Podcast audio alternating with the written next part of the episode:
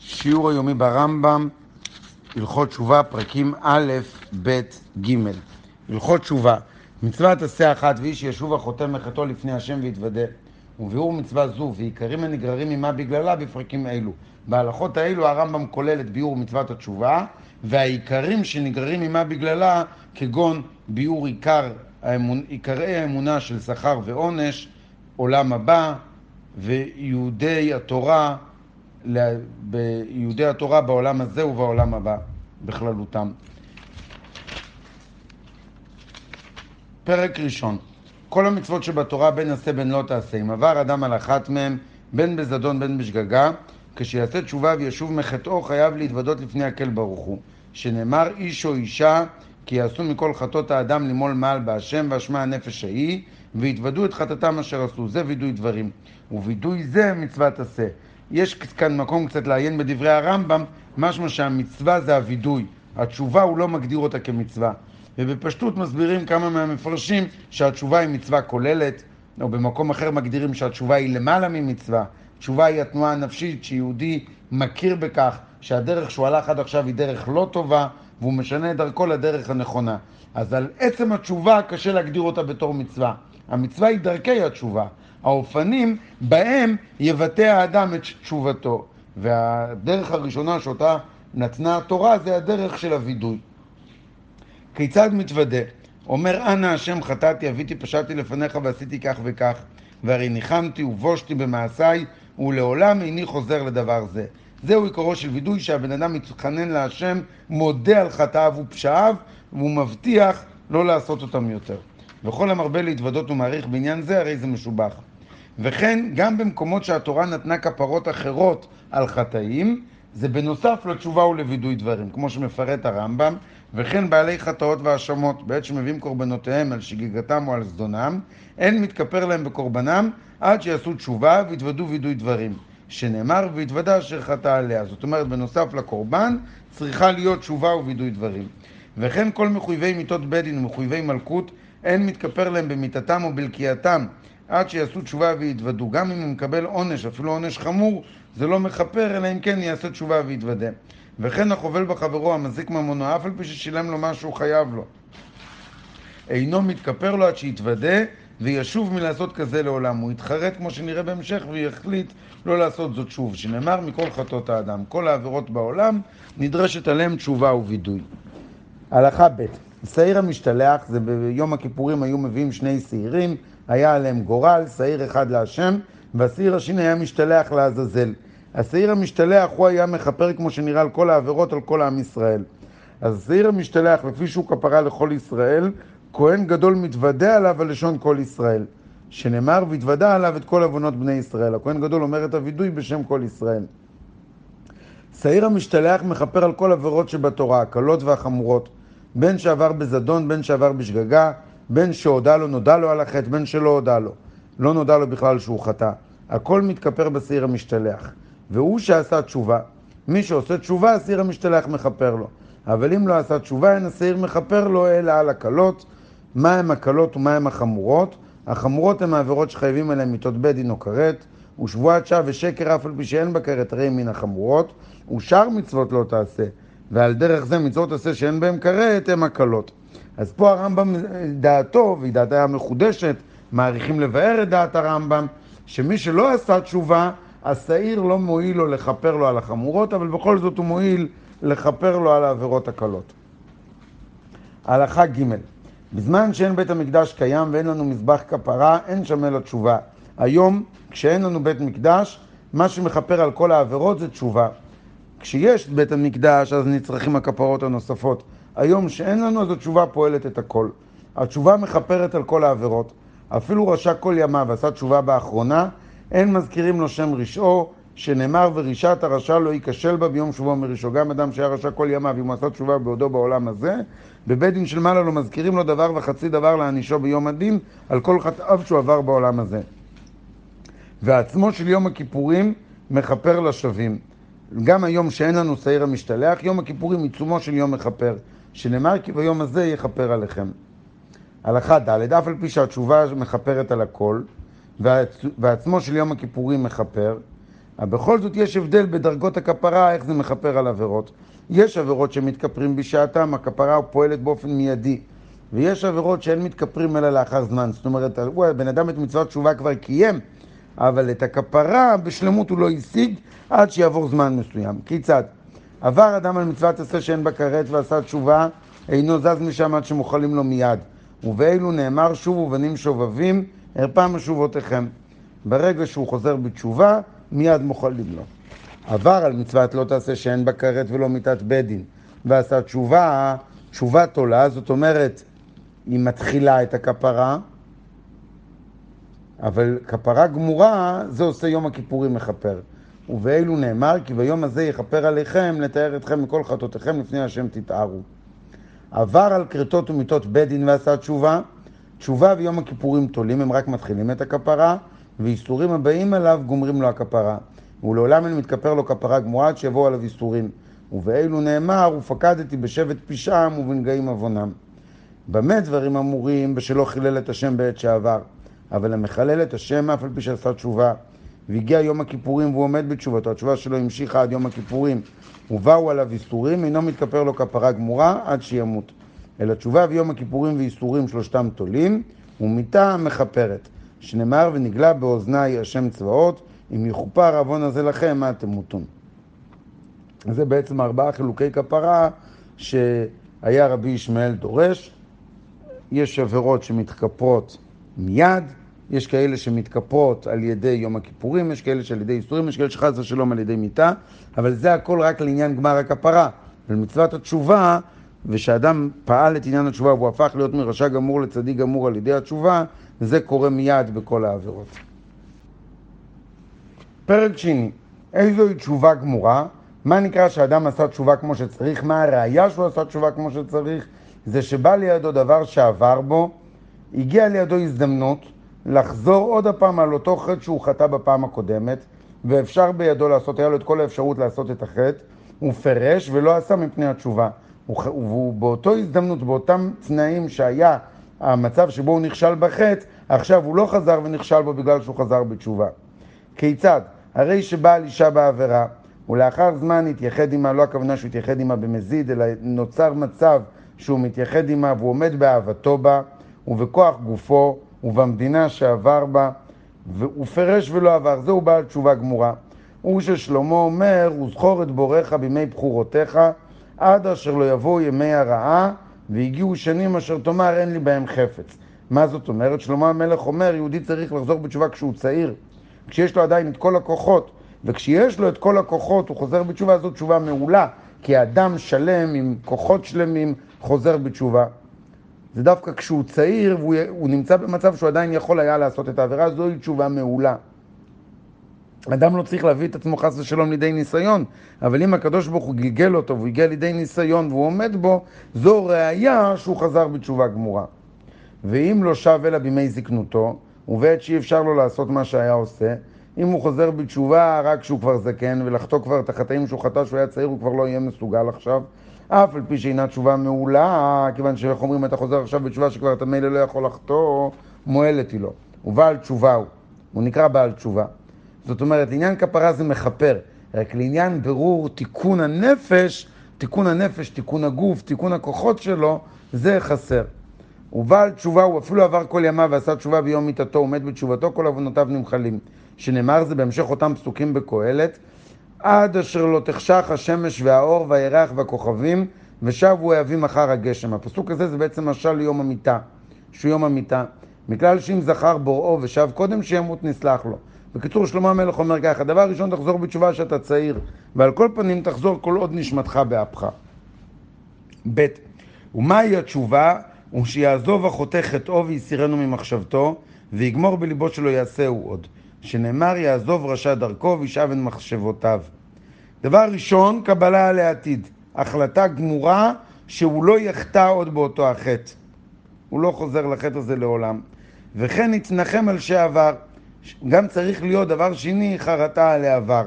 שנאמר כי אחרי שובי ניחמתי ואחרי ודאי ספקתי על ירך. הפסוק הזה מדבר על התשובה של עם ישראל בזמן הגאולה. הוא אומר, אני אני רואה, שבתי ואני מתחרט ואני מצטער מאוד מאוד על מה שעשיתי. ויעיד עליו יודע תעלומות, שלא ישוב לזה החטא לעולם. מה הפירוש ויעיד עליו?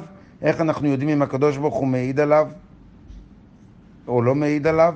מסבירים פה המפרשים ש"ויעיד" פה זה מלשון מפעיל.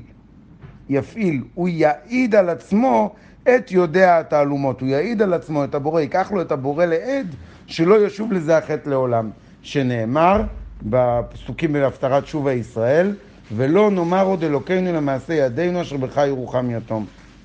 זאת אומרת שהם מעידים על עצמם את הקדוש ברוך הוא שאנחנו יותר לא נחזור לחטא. וצריך להתוודות בשפתיו ולומר עניינות אלו שגמר בליבו, לא להספיק להחליט בלב, אלא צריך גם להוציא את זה בפה. הלכה ג' כל המתוודה בדברים ולא גמר בליבו לעזוב, הרי זה דומה לטובל ושרץ בידו. שאין הטבילה מועלת עד שישליך השרץ. המקווה מתאר את הטמאים, אבל זה בתנאי שהם פורשים מהדבר המטמא. מי שמחזיק את השרץ ביד וטובל במקווה, המקווה לא מתאר אותו. על דרך זה, מי שמתוודה בלי לעזוב את החטא, אז הוא טובל בלי להשליך את השרץ. וכן הוא אומר, הוא מודה ועוזב ירוחם. מי שמודה על חטאו ועוזב את חטאו, אז הוא ירוחם. וצריך לפרוט את החטא שנאמר חטא העם הזה חטאה גדולה ויעשו להם אלוקי זהב. ד' מדרכי התשובה להיות השב צועק תמיד לפני השם בבכי ובתחנונים ועושה צדקה כפי כוחו הוא מתרחק הרבה מן הדבר שחטא בו, זאת אומרת הוא עושה לעצמו גדרים וסייגים להתרחק מן הדבר שבו הוא חטא. הוא משנה שמו, למה הוא משנה את שמו? כלומר שאני אחר ואיני אותו האיש שעשה אותם המעשים. הוא משנה מעשיו כולם לטובה ולדרך ישרה הוא משתדל לשנות את כל מעשיו לדרכים הטובות וגולה ממקומו. יש עוד דרך בתיקון התשובה, שינוי מקום, הוא גולה למקום אחר, שגלות מכפרת עוון, מפני שגורמת לו להיכנע ולהיות עניו ושפל רוח. הלכה ה' ושבח גדול לשווא שיתוודה ברבים ויודיע פשעיו להם. הוא מגלה עבירות שבינו לבין חברו לאחרים, ואומר להם, אמנם חטאתי לפלוני, ועשיתי לו כך וכך, והרי הנה היום שב וניחם. וכל המתגאה ואינו מודיע למכסה פשעיו, אין תשובתו גמורה, שנאמר מכסף שווא לא יצליח. במה דברים אמורים שזה שבח גדול לפרסם את חטאיו ברבים? זה בעבירות שבין אדם לחברו. עבירות שבין אדם לחברו, הוא חטא לחברו, הוא צריך להסיר את מסווה הבושה מעל פניו, ולהודות לחברו ולהתוודות לפניו ברבים. אבל בעבירות שבינו לבין המקום, אינו צריך לפרסם עצמו. הקדוש ברוך הוא סולח גם אם לא תפרסם את החטאים שלך, ואדרבה, זה עזות פנים לו עם גילם. הוא, זה חוצפה שהוא מפרסם את החטאים ואת המעשים הרעים שלו ברבים. אלא שב לפני הקל ברוך הוא, תשוב לפני השם, תתוודה, פורט חטאיו לפניו, פורט חטאים לפני השם בלחש, לכן את הווידוי אומרים בלחש, והוא מתוודה עליהם בפני רבים סתם, הווידוי שאומרים ברבים, כמו שאנחנו נוהגים להגיד וידויים ברבים, אז מתוודים באופן סתמי ולא מפרטים את העבירות הפרטיים שלנו ברבים. וטובה היא לו שלא נתגלה עוונו. שנאמר אשרי נשוי פשע כסוי חטאה. הלכה ו' אף על פי שהתשובה והצעקה יפה לעולם, תמיד זה טוב לחזור בתשובה וצעקה לצעוק אל השם ולהתפלל אליו ולהתחנן על עוונותינו ולבקש סליחה ומחילה. בעשרת הימים שבין ראש השנה ויום הכיפורים היא יפה ביותר, ומיד היא מתקבלת. שנאמר דרשו השם בהימצאו קראו בהיותו קרוב. במה דברים אמורים שהקדוש ברוך הוא מצוי יותר בימים האלה מאשר בשאר ימות השנה זה ביחיד. אבל בציבור, כל זמן שעושים תשובה הציבור כולם וצועקים בלב שלם הם נענים, שנאמר בפרשת השבוע שאנחנו קוראים השבוע, כהשם אלוקינו בכל קוראינו אליו. זאת אומרת שהקדוש ברוך הוא קרוב אלינו בכל קוראינו אליו, שהציבור קורא לקדוש ברוך הוא בכל עת ובכל שעה הם נענים, לכן תפילת הציבור בכל ימות השנה היא כמו תפילה ביחיד בעשרת ימי תשובה. הלכה ז' יום הכיפורים הוא זמן תשובה לכל, היחיד ולרבים. והוא קץ מחילה וסליחה לישראל. הקדוש ברוך הוא קבע, כמו שאנחנו אומרים בתפילת נעילה, קץ ומחילה וסליחה על כל עוונותינו. זה זמן שבו כל העוונות של עם ישראל מתחבסים ומתארים. לפיכך, חייבים הכל לעשות תשובה ולהתוודות ביום הכיפורים. ומצוות וידוי יום הכיפורים שיתחיל מערב ויום קודם שיאכל. כבר בתפילת מנחה אנחנו נוהגים להגיד את הווידוי לפני סעודה מפסקת. למה שמא יחנק בסעודה קודם שיתוודה? והוא תתבלבל עליו השעה והוא לא יתוודה כמו שצריך. ואף על פי שהתוודה קודם שאכל, חוזר ומתוודה בלילי יום הכיפורים ערבית, וחוזר ומתוודה בשחרית ובמוסף ובמנחה ובנעילה. והיכן מתוודה יחיד אחר תפילתו, לפני אלוקי נצור, אומרים אחרי שמונה עשרה לפני אלוקי נצור אומר היחיד את הווידוי, הוא שליח ציבור באמצע תפילתו בברכה רביעית, שם הוא אומר את הווידוי. הלכה ח' הווידוי שנהגו בו כל ישראל, אבל חטאנו וגומר, והוא עיקר הווידוי. ואנחנו כמובן נראה גם בסדר פסולות כל השנה יש אריכות גדולה בווידוי. העבירות שהתוודה עליהן ביום הכיפורים זה חוזר ומתוודה עליהן ביום הכיפורים אחר, אף על פי שהוא עומד בתשובתו, למרות שהוא כבר עזר בתשובה וכבר התכפר לו, בכל זאת הוא חוזר ומתוודה עליהם, שנאמר, כפשעי אני עדה וחטאתי נגדי תמיד. יהודי צריך להיות אצלו חטאתי נגדי תמיד, כמו שמסביר אדמו"ר הזקן באיגרת התשובה, זה לא בשביל להיות עצב נבזה, אלא כדי להיות שפל רוח בעיניו ולידע שחטא כנגד השם, וגם לקבל עליו בשמחה את כל העניינים שבאים עליו, בין בידי שמיים, בין מהבריות, וזה גם עצה להינצל מכעס וכל מיני כפידה, כמו שמבואר באיגרת התשובה, פרק י"א. הלכה ט' אין התשובה ולא יום הכיפורים מכפרים אל העבירות שבין אדם למקום, כגון מי שאכל דבר אסור או בעל בעילה אסורה וכיוצא בהם. אבל עבירות שבין אדם לחברו, כגון חובל חברו, המקלל את חברו, גוזל וכיוצא בהם, אינו נמחה לו לעולם, עד שייתן לחברו מה שהוא חייב לו, וירצה, הוא יפייס את חברו. אף על פי שהחזיר לו ממון שהוא חייב לו, צריך לרצותו ולשאול ממנו שימחול לו. לא מספיק לשלם לו את הכסף, צריך גם כן לפייס אותו, בדברים. ואפילו לא הקנית את חברו אלא בדברים, צריך לפייסו ולפגוע בו, להפציר בו, עד שימחול לו. לא רצה חברו למחול לו, מביא לו שורה של שלושה בני אדם מרעיו, ופוגעים בו ומבקשים ממנו. לא נתרצה להם, מביא לו שנייה ושלישית, הוא מביא עוד קבוצה שנייה וקבוצה שלישית. לא רצה, מניחו והולך לו. וזה שלא מחל הוא החוטא. אחרי שהוא ביקש ממנו שלוש פעמים בשלושה מיני פיוס, וכל פעם על ידי שלושה בני אדם, אז הוא כבר פטור מלפייס אותו יותר. אבל אם האדם הזה שהוא פגע בו היה רבו, הולך ובא אפילו אלף פעמים עד שימחול לו. הלכה י' אסור לאדם שיהיה אכזרי ולא יתפייס אלא, יהיה נוח לרצות, ו... נוח לרצות וקשה לכעוס. ובשעה שמבקש ממנו החוטא למחול, מוחל בלבב שלם ובנפש חפצה. ואפילו יצר לו הרבה וחטא לו הרבה, לא יקום ולא ייטור. וזהו דרכם של זרע ישראל וליבם הנכון. אבל הגויים ערלי הלב אינם כן, אלא ועברתו שמרה נצח, הוא הכעס שלו, הוא שומר אותו לנצח, הוא אף פעם לא מוחל. וכן הוא אומר על הגבעונים, לפי שלא מחלו ולא התפייסו, שהיהודים ביקשו מהם מחילה, דוד ניסה לפייס אותם על מה ששאול פגע בהם, והם לא רצו למחול, נאמר עליהם, והגבעונים לא מבני ישראל. אימה, זאת אומרת שהם אכזריים, והם לא ראויים לבוא בקהל השם. הלכה י"א החוטא לחברו ומת חברו קודם שיבקש ממנו מחילה, מביא עשרה בני אדם ומעמידם על קברו, ואומר בפניהם, חטאתי להשם אלוקי ישראל ולפלון מזה שעשיתי לו כך וכך. ואם היה חייב לו ממון, יחזירו ליורשיו. לא היה יודע לו יורש, יניחנו בבית דין ויתוודה. אז זה דרכי הפיוס, איך שמפייסים כשהנפגע כבר איננו. אז זה הדרך איך שצריך לפייס אותו. פרק שלישי כל אחד ואחד מבני האדם יש לו זכויות ועוונות. אין צדיק בארץ אשר יעשה טוב ולא יחטא, כל אחד יש לו עניינים שהם לפי ערכו הם בבחינת עוונות, גם כל אחד יש לו זכויות. מי שזכויותיו יתרות על עוונותיו, צדיק. מי שעוונותיו יתרות על זכויותיו, רשע. מחצה למחצה, בינוני. זה בכלל איך שהקדוש ברוך הוא שופט את בני האדם. האדם נידון אחרי רובו. אם רוב זכויות, צדיק, רוב עוונות רשע, מחצה למחצה נקרא בינוני. וכן המדינה, זאת אומרת העיר, אם היו זכויות כל יושביה מרובות על עוונותיהם, הרי זו מדינה צדקת. אם היו עוונותיהם מרובים, הרי זו רשעה. וכן כל העולם כולו. אם יש רוב זכויות, העולם זכאי, רוב עוונות, אז להפך. הלכה ב' אדם שעוונותיו מרובים על זכויותיו, מיד הוא מת ברשעו, שנאמר על רוב עוונך. וכן מדינה שעוונותיה מרובים, היא עובדת, שנאמר זעקת סדום ועמורה כי רבה. וכן כל העולם כולו, אם היו עוונותיהם מרובים, מיד הם נשחטים, שנאמר וירא השם כי רבה רעת האדם בארץ. אנחנו רואים בסדום שבגלל שרבה עוונותיה היא עבדה, וכן כל העולם כולו עם עוונותיהם מרובים מיד הם נשחטים. עכשיו איך הקדוש ברוך הוא שוקל את הזכויות והעוונות? שיקול זה אינו לפי מניין הזכויות והעוונות. אנחנו יכולים להסתכל על אנשים, לראות שיש רוב זכויות, ולחשוב שבעינינו הם צדיקים, ואני יכול להסתכל על בן אדם ולחשוב שיש בו הרבה עוונות ובעיניי הוא רשע. אבל אין כאן אפשרות לבן אדם לשפוט בעניין הזה, כי השיקול הוא לא לפי מניין הזכויות והעוונות, אלא לפי גודלם. יש זכות שהיא כנגד כמה עוונות, שנאמר יהיה נמצא בו דבר טוב, ויש עוון שהוא כנגד כמה זכויות, שנאמר וחוטא אחד יאבד טובה הרבה. ואין שוקלין אלא בדעתו של כל דעות, והוא היודע, הוא היחידי שיודע, איך עורכים הזכויות כנגד העוונות. ומילא זה מתרץ קושיות, הרייבד שואל, יש הרבה אנשים רשעים שמאריכים ימים, ויש צדיקים שעובדים.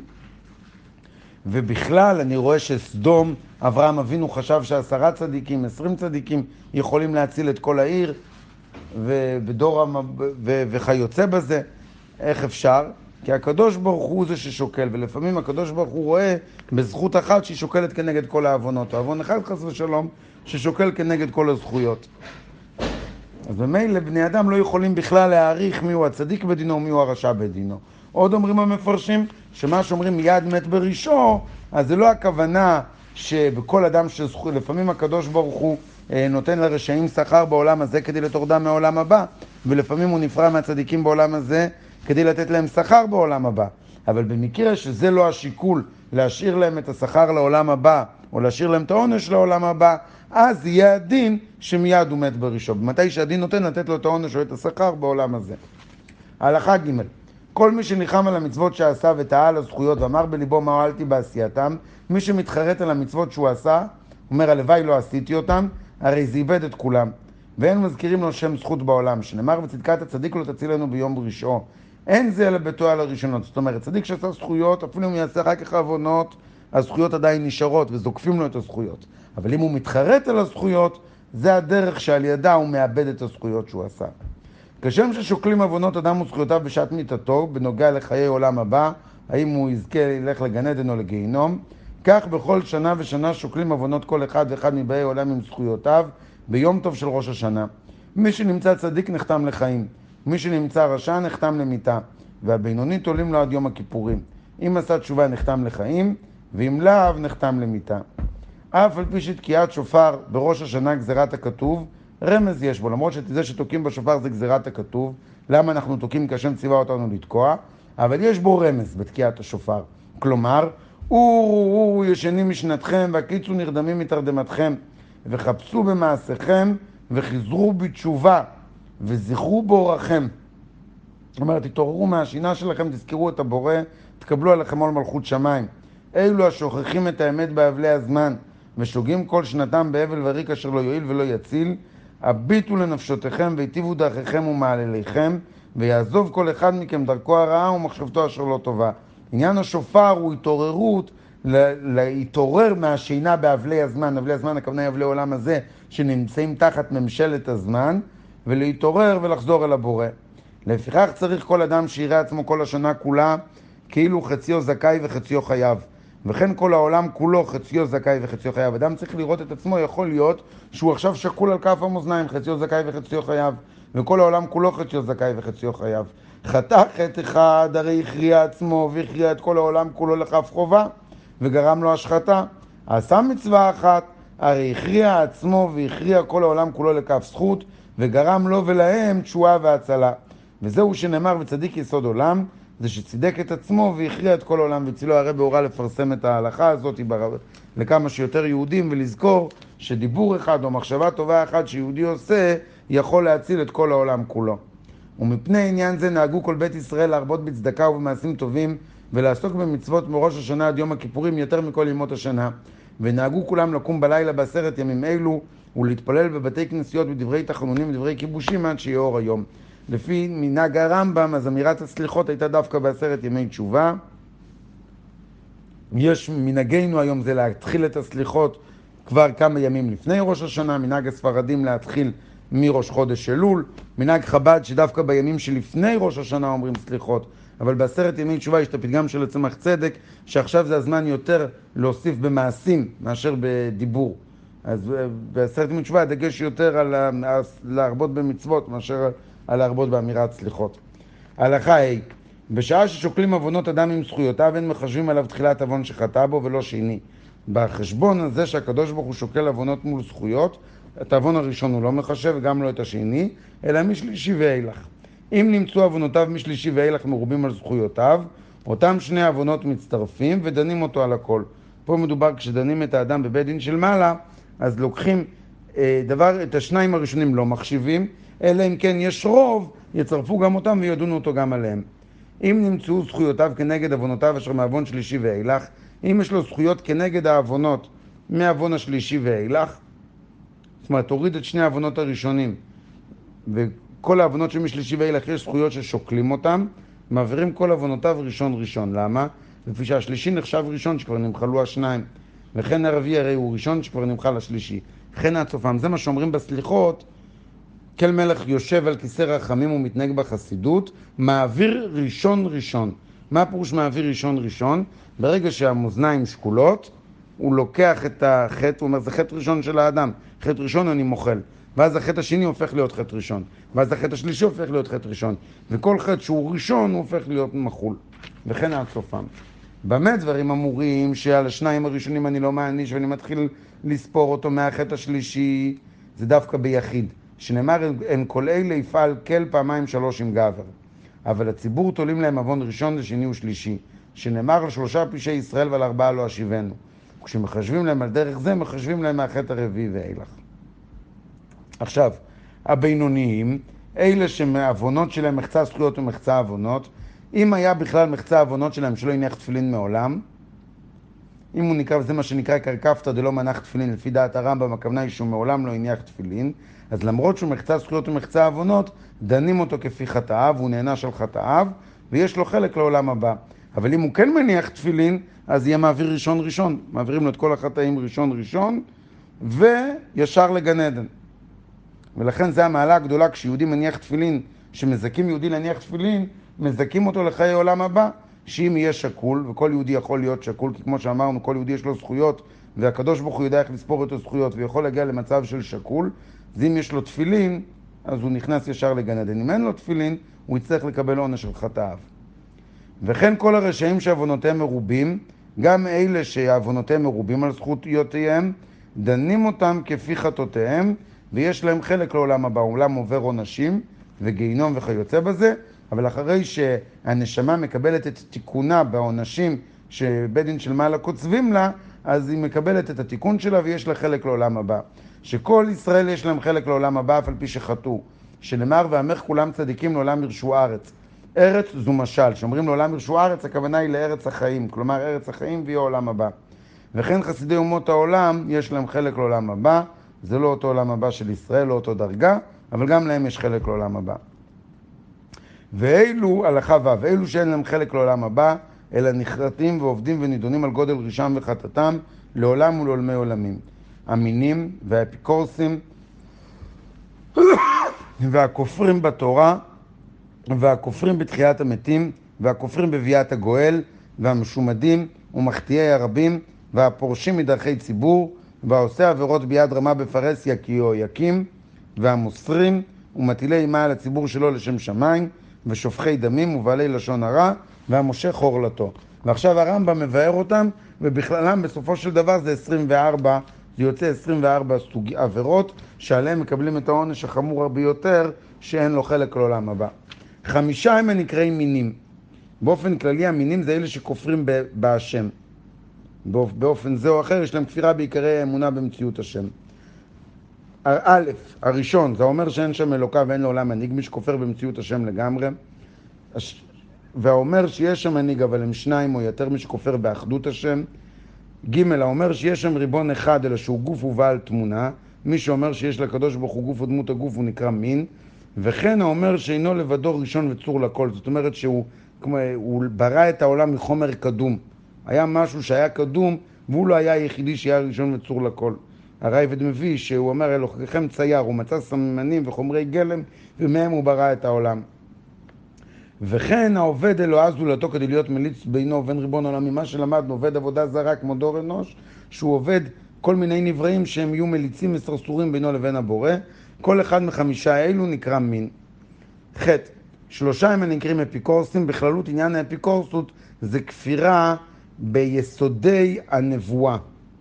ביסודי הנבואה וההשגחה האלוקית בעולם הזה. אז הראשון, זה אומר שאין שם נבואה כלל.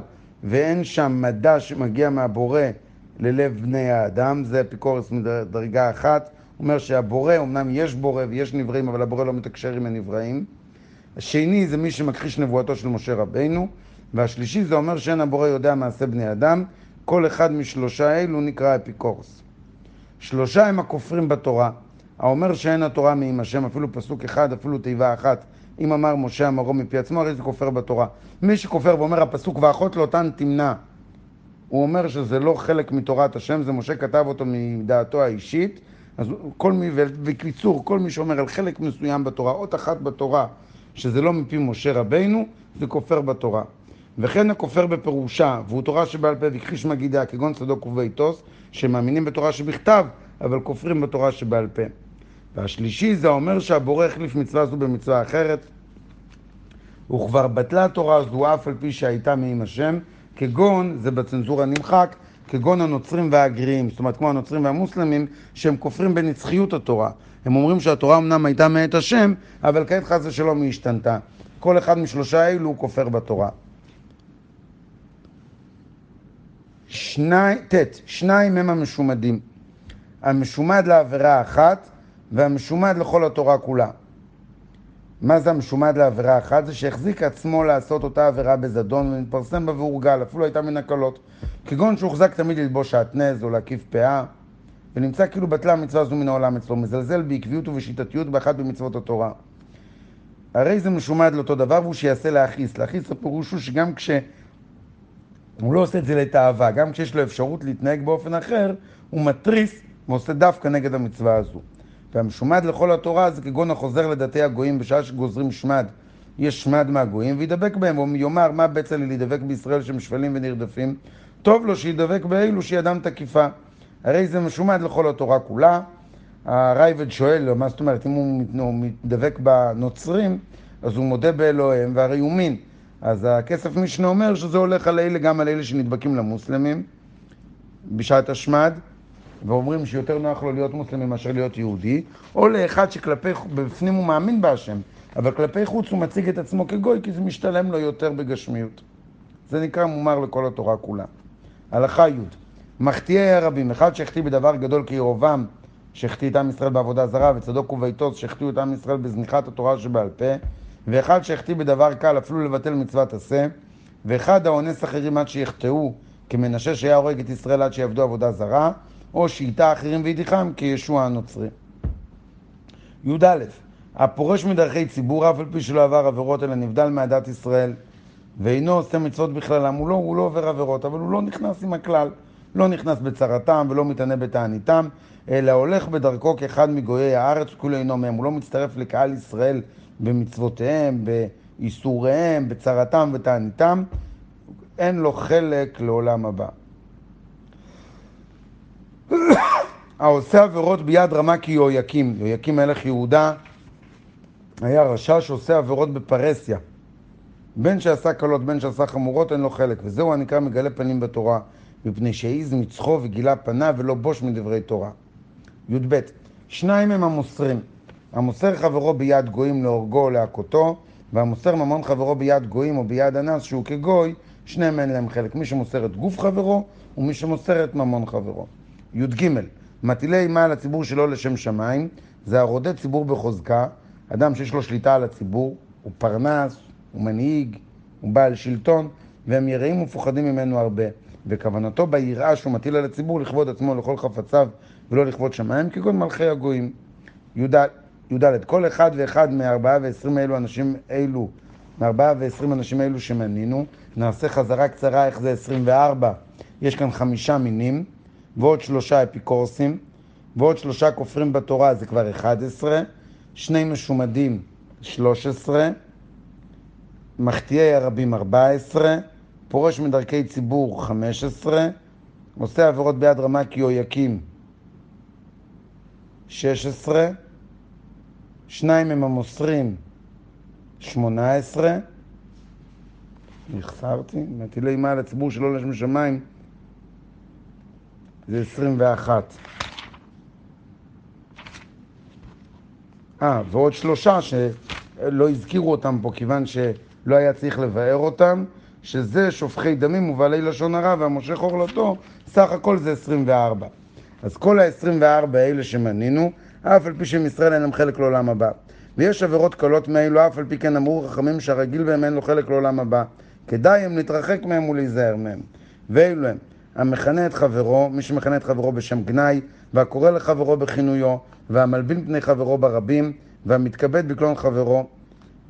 כמו שאמרנו, מה זה מתכבד בקלון חברו? זה לא שהוא אה, הוא רק מספר את הדברים באופן כזה, איך שיראה שהוא מכובד וחברו בזוי.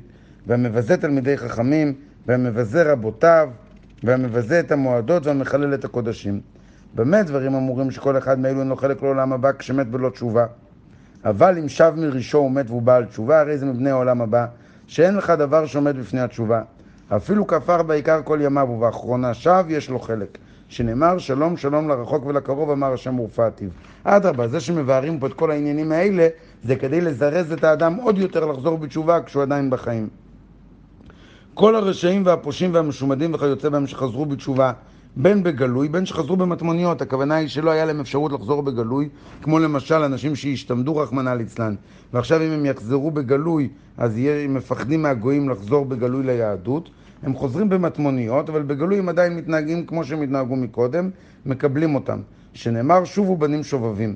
אף על פי שעדיין שובב הוא שהרי בסתר בלבד חזר ולא בגלוי, מקבלים אותו בתשובה.